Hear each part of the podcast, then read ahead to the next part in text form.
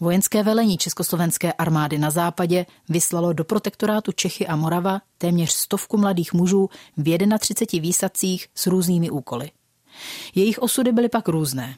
Jisté je, že se více než polovina těchto odvážných mužů konce války nedožila. A ti, co přežili, byli po válce šikanováni komunistickým režimem. 28. prosince 1941 vzlétl z britského letiště letoun s třemi výsadkovými skupinami. První opustila letadlo dvoučlená skupina Antropoid, která měla v protektorátu vykonat zvláštní úkol. O osudu parašutistů Josefa Gabčíka a Jana Kubiše vypráví historik Eduard Stehlík.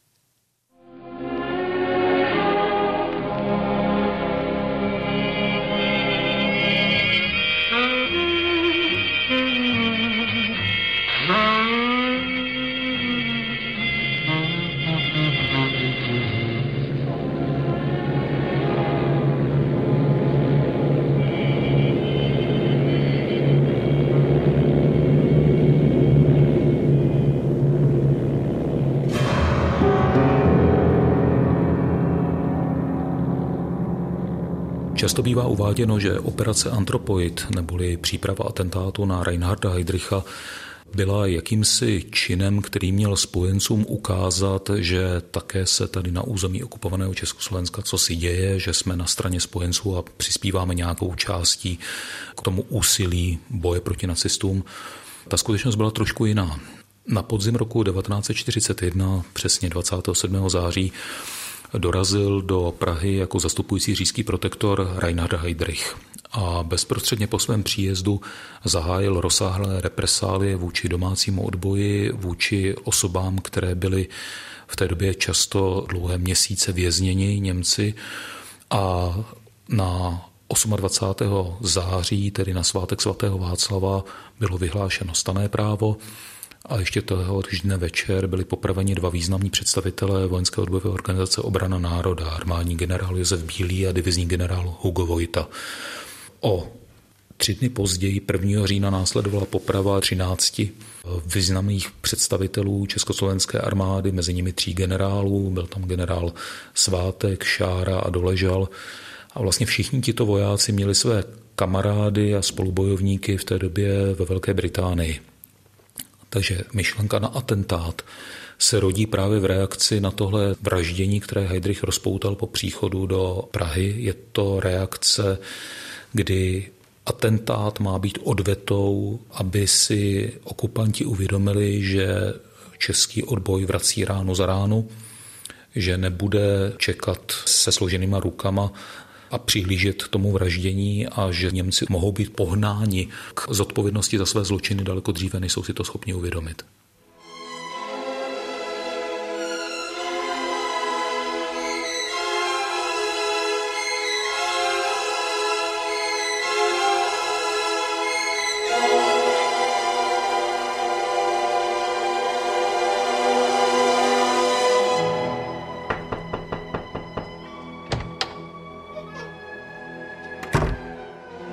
Rotmistr Gabčík.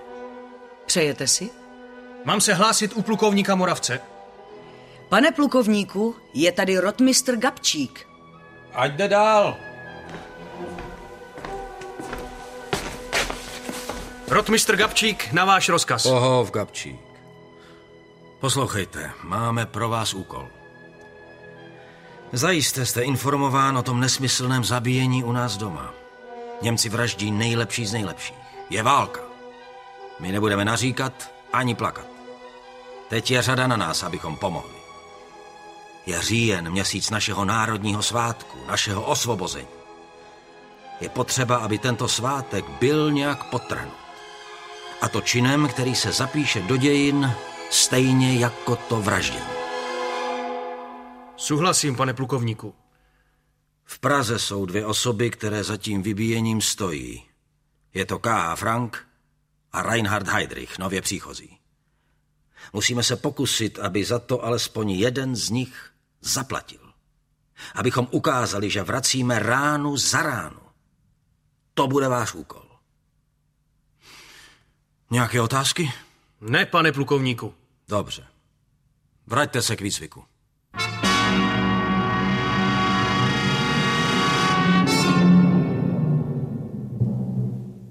Atentát na Reinharda Heydricha měl být uskutečněn už 28. října 1941, tedy na Němci zakázaný státní svátek Československé republiky.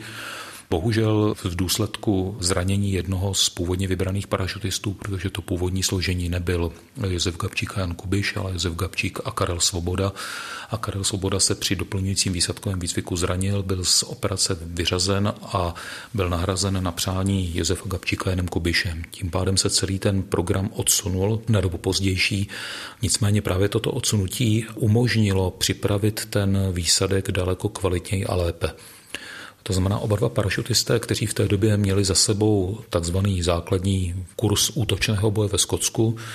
Gabčík byl hned v první skupině, která ho absolvovala a Jan Kubiš byl v té druhé. Mimochodem těch vycvičených parašutistů v té době měla československá armáda přibližně 20, takže ono nebylo moc z koho vybírat.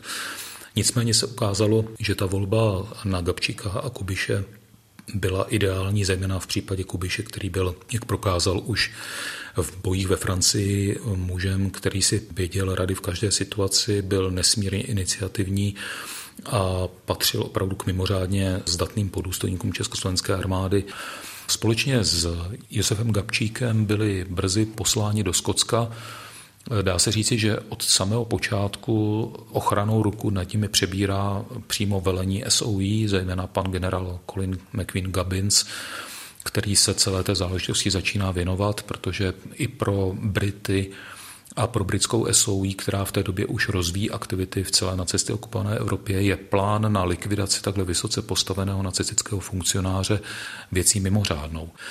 A mimořádný význam té operace si Britové uvědomují i z toho, jací lidé se podílejí na výcviku Gabčíka a Kubiše. Věnují se jim, řekněme, jako solo týmu dva muži. Je to James eh, Tobin Bush, což byl specialista na trhaviny, asi nejlepší, kterého měla SOE k dispozici a potom Anthony Sykes, což byl nejlepší odborník na obranou střelbu, kterou měl britská armáda k dispozici.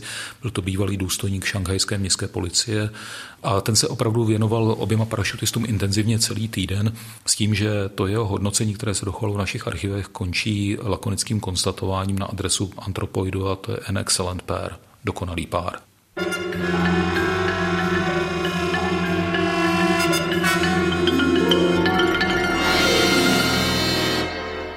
Poté byli převezeni na další školicí centrum SOE na takzvanou Station 17 blízko Londýna na Brickendenbury Manor, kde bylo centrum, které vyrábělo nejrůznější typy trhavin a nástražních zařízení, kde působil jako jedna z hlavních osobností major Clark.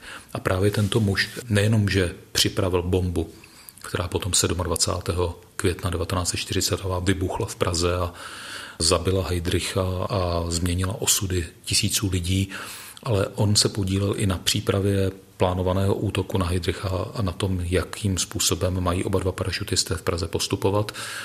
Další muž, který se jim věnoval, byl opět vysoký důstojník šangajské městské policie William Fairbairn. Společně se Sykesem byl zase odborník na střelbu, ale oba dva parašutisty školil v něčem, co bylo jeho další specialitou to bylo takzvané tiché zabíjení nebo silent killing, aby v případě potřeby byli schopni zmizet z místa útoku co nejefektivněji. No a třetím místem, kde probíhala příprava, byl takzvaný Aston House, kde už oba dva parašutisté byli opět ve spolupráci s Majorem Clarkem a dalšími dvěma muži, byl to podplukovník Peter Wilkinson a kapitán Algard Hesketh Pritchard, kteří se jim věnovali už pokud šlo o vlastní nácvik útoku a připravování plánu útoku. Protože jestliže se někdo domnívá, že parašutisté teprve v Praze tady začali zjišťovat, jak se dělají atentáty, tak není to pravda. Už v Británii je major Clark instruoval, že vlastně mohou na Heidricha zautočit prakticky na třech místech. Buď v místě, kde bydlí, nebo v místě, kde pracuje. Ovšem upozorňoval, že tyto dvě lokality budou bez zesporu velice dobře hlídány a nebo nejideálnějším místem je najít cestu, kudy jezdí z práce domů a naopak a na tom místě si najít nějakou zatáčku, prudkou, kde to auto bude muset zpomalit. Dokonce oba dva parašutisté se právě na Estenhausu učili útočit na jedoucí automobil, byl pro ten účel sehnaný starý Austin, který jezdil po takových cestičkách v parku a oni se učili na něj házet bombu, která měla být hlavní zbraní při provedení atentátu A ten výcvik byl nutný z toho důvodu, že hození té bomby perkusní, protože to byla zvláštní ty bomby, znamenalo házet tu bombu takovým rotačním pohybem spodním obloukem, aby se odvinulo vlastně ta pojistka, která byla taková látková páska s olůvkem, aby ta bomba rotovala kolem své osy, takže on to nebylo úplně jednoduché se něco takového naučit ale ten výcvik byl velice intenzivní. Končil 8. listopadu 1941, posléze byli převezeni naši parašutisté na zámeček Belasis, kde byla vytvořena tehdy základna československých parašutistů a kde se trvali ty následující téměř dva měsíce, protože potom přichází vlastní výsadek do protektorátu.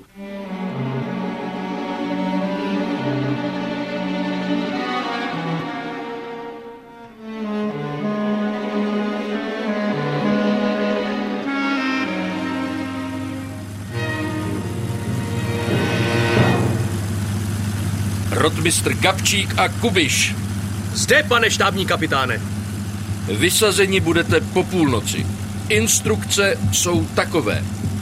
Po seskoku zakopete padáky, ukryjete materiál a počkáte do rána. Pak výjdete na hlavní silnici a půjdete do Plzně nebo do Rokycan. Od té chvíle už bude všechno záležet jen na vás. Ve městě najdete lidi na adresách. Hesla znáte? Ano, pane. Pomůžou vám. O svém konkrétním úkolu se jim nezmiňujte.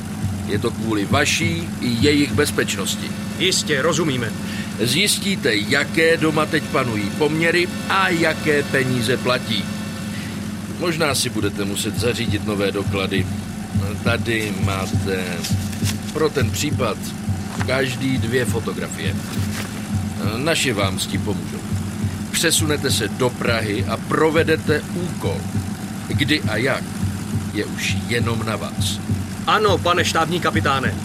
Po provedení úkolu se přesunete na jiné místo, ať zanecháte co nejméně stop. Tady jsou peníze. Neutrácejte příliš, ať nejste nápadní. Po provedení úkolu vás naši lidi vyhledají, odevzdáte jim zbytek peněz a budete jim plně nápomocni. To je všechno.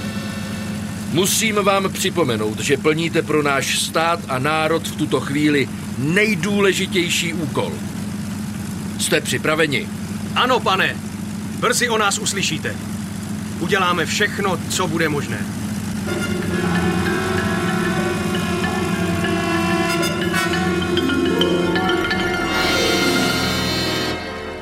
Protože Británie trpěla opravdu mimořádným nedostatkem letounů, které by mohly ten náročný úkol splnit.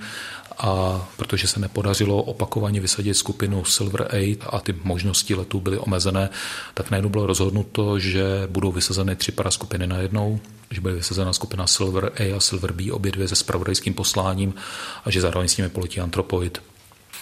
K vlastnímu vysazení parašutistů došlo v noci z 28. na 29. prosince 1941.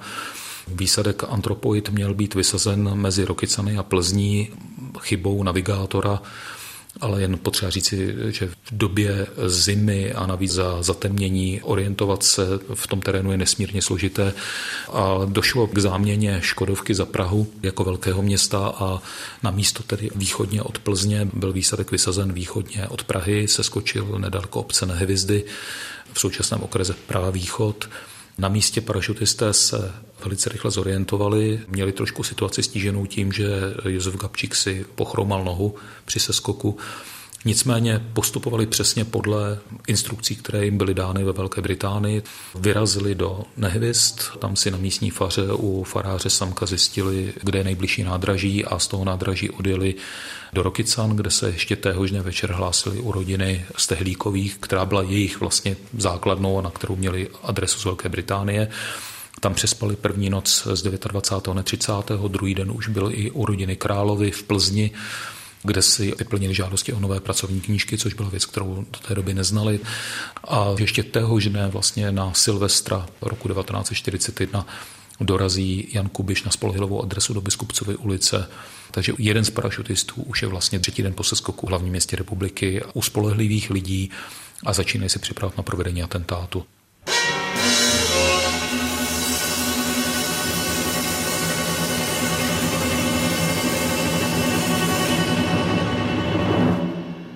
Parašutisté rozhodně nepatřili k nějakým fanatikům, kteří byli připraveni se nechat na místě zabít. Byli to normální mladí muži, kteří chtěli splnit úkol, stáhnout se do bezpečí. Nakonec se ukazuje, že reálný útok přichází v úvahu pouze v Praze, je vybrána zatáčka v Holešovičkách jako místo, které je nejvhodnější. Muž číslo jedna, jak je označován v těch dokumentech, měl zautočit na automobil Heidrichův jednou bombou, kterou mělo být to auto zastaveno v zatáčce. Druhá bomba a víme z eh, protokolu gestapa, že opravdu v aktovce Milan Kubiš dvě bomby měla být vržena dovnitř do auta, aby to auto vlastně zabila tu posádku. Případně pokud by posádka přežila, ten muž buď s pistolí nebo za samopalem, přímo se hovoří o tom podle toho, co bude schopen na místo atentátu pronést, měl tu práci dokončit. Celá ta situace se tam nesmírně zkomplikovala, protože zdánlivě lidoprávnostná zatáčka v okamžiku, kdy do ní Heidrichovo auto přijíždělo, byla najednou plná lidí z toho důvodu, že tam zastavovalo několik tramvají. Situace byla nesmírně nepřehledná. Jan Kubiš minul Heidrichův vůz, nebyla přečena, ta bomba dopadla na zadní stupačku místo dovnitř do auta. I tak Heidricha tedy naštěstí fatálně zranila. Nicméně selhání Gabčíkova z Tenganu. Víme, že to bylo z důvodu prozaického zaseknutí náboje v hlavni, tak z toho důvodu ta zbraň nemohla být použita. Přes tu složitou situaci se jim podaří po přestřelce uniknout z místa atentátu, stáhnout se do bezpečí a přežít tu první vlnu zatýkání, která se rozebíhá ještě ten samý den, protože je i hned vyhlášeno stané právo. Praha je neprodyšně uzavřena, rozebíhají se domovní prohlídky prakticky po všech domech a po všech bytech. Daří se jim přežít v úkrytu. Nicméně to, co přichází a následuje ty krvavé represálie, které jsou tady rozpoutány za takzvané druhé Heidrichiády, jsou něco, co podle mého názoru nikdo nečekal a český národ to do té doby nepoznal.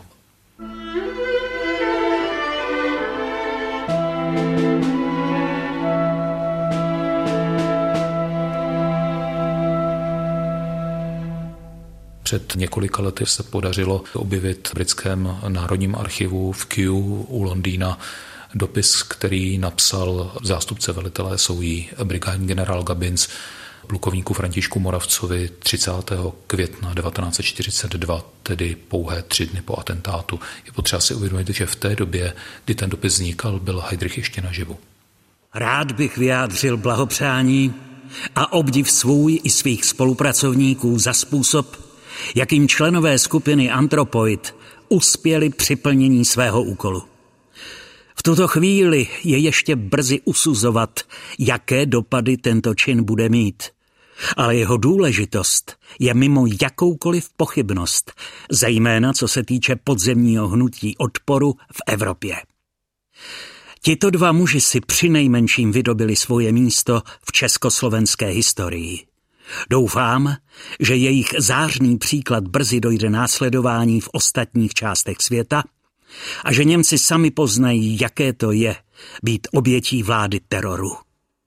V tuto chvíli však soucítíme s o němi dvěma muži, jejichž postavení musí být bezvýchodné. A také s vašimi krajany doma, kteří, obávám se, budou při nevyhnutelných represálích krutě trestáni.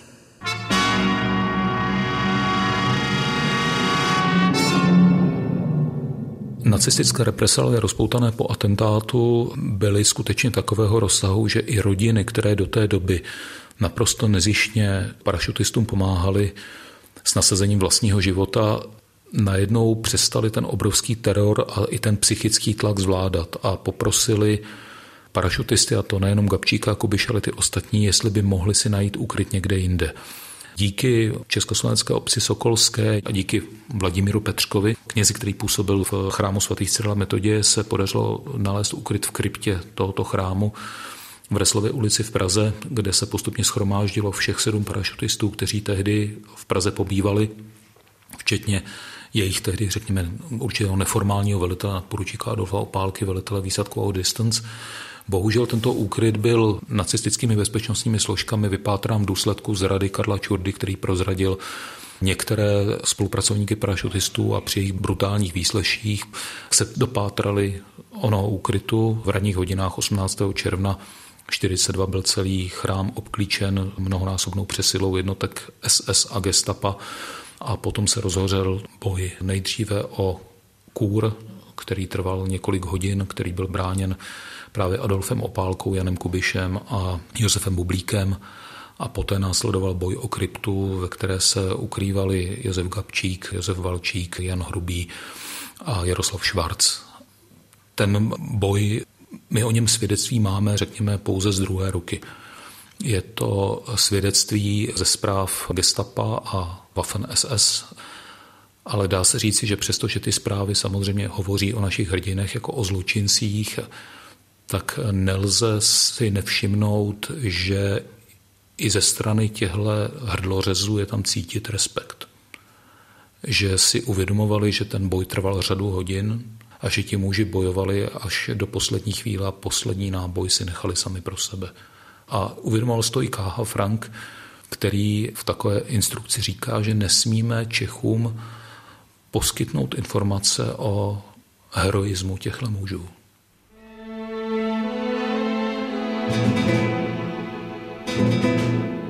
Za Heidrichovou smrt Češi zaplatili přibližně pěti tisíci mrtvých, spíš větším počtem, což je číslo obrovské. Na druhou stranu Není pravdu, jestliže někdo celý atentát chápe jako něco, co bylo zbytečného, co přineslo jenom obrovské utrpení a vlastně nemělo to žádný význam. Opak je pravdou. Teprve po atentátu na Reinharda Heydricha, teprve po vyvraždění lidic a ležáků. Velká Británie už v srpnu roku 1942 a Francie na počátku září roku 1942 odvolávají své podpisy pod Mnichovskou dohodou. To znamená, v důsledku těchto věcí dochází v roce 1945 k obnově Československé republiky takřka v předměchovských hranicích. Tím takřka mám na mysli, že podkarpatská Rus se stane součástí území Sovětského svazu, nicméně do atentátu a do vyvražení lidí Ležáku nám mohlo reálně hrozit, že přestože naši vojáci bojovali na straně Britů, spojenců na různých bojištích, se mohlo stát, že budou chápat Mnichovskou dohodu uzavřenou na podzim roku 1938 jako relevantní mezinárodní dokument, který nevznikl za války, vznikl v míru a tím pádem podle něj bude postupováno, tím pádem by mohly být hranice Československa například s Německem někde umělníka.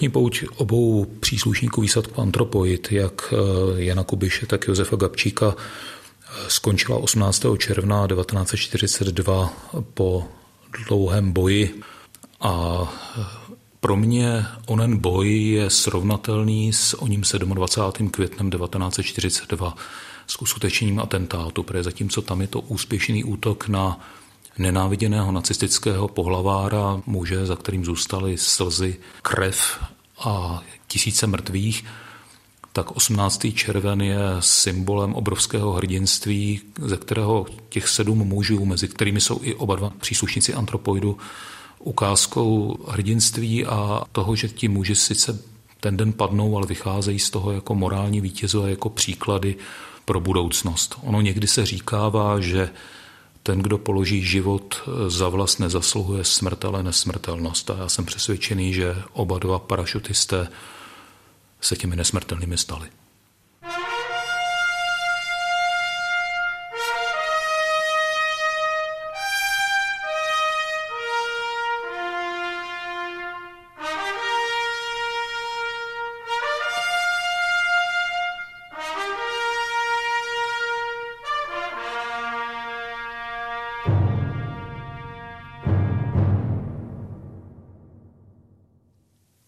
Slyšeli jste druhý díl seriálu o parašutistech vyslaných londýnskou exilovou vládou během druhé světové války.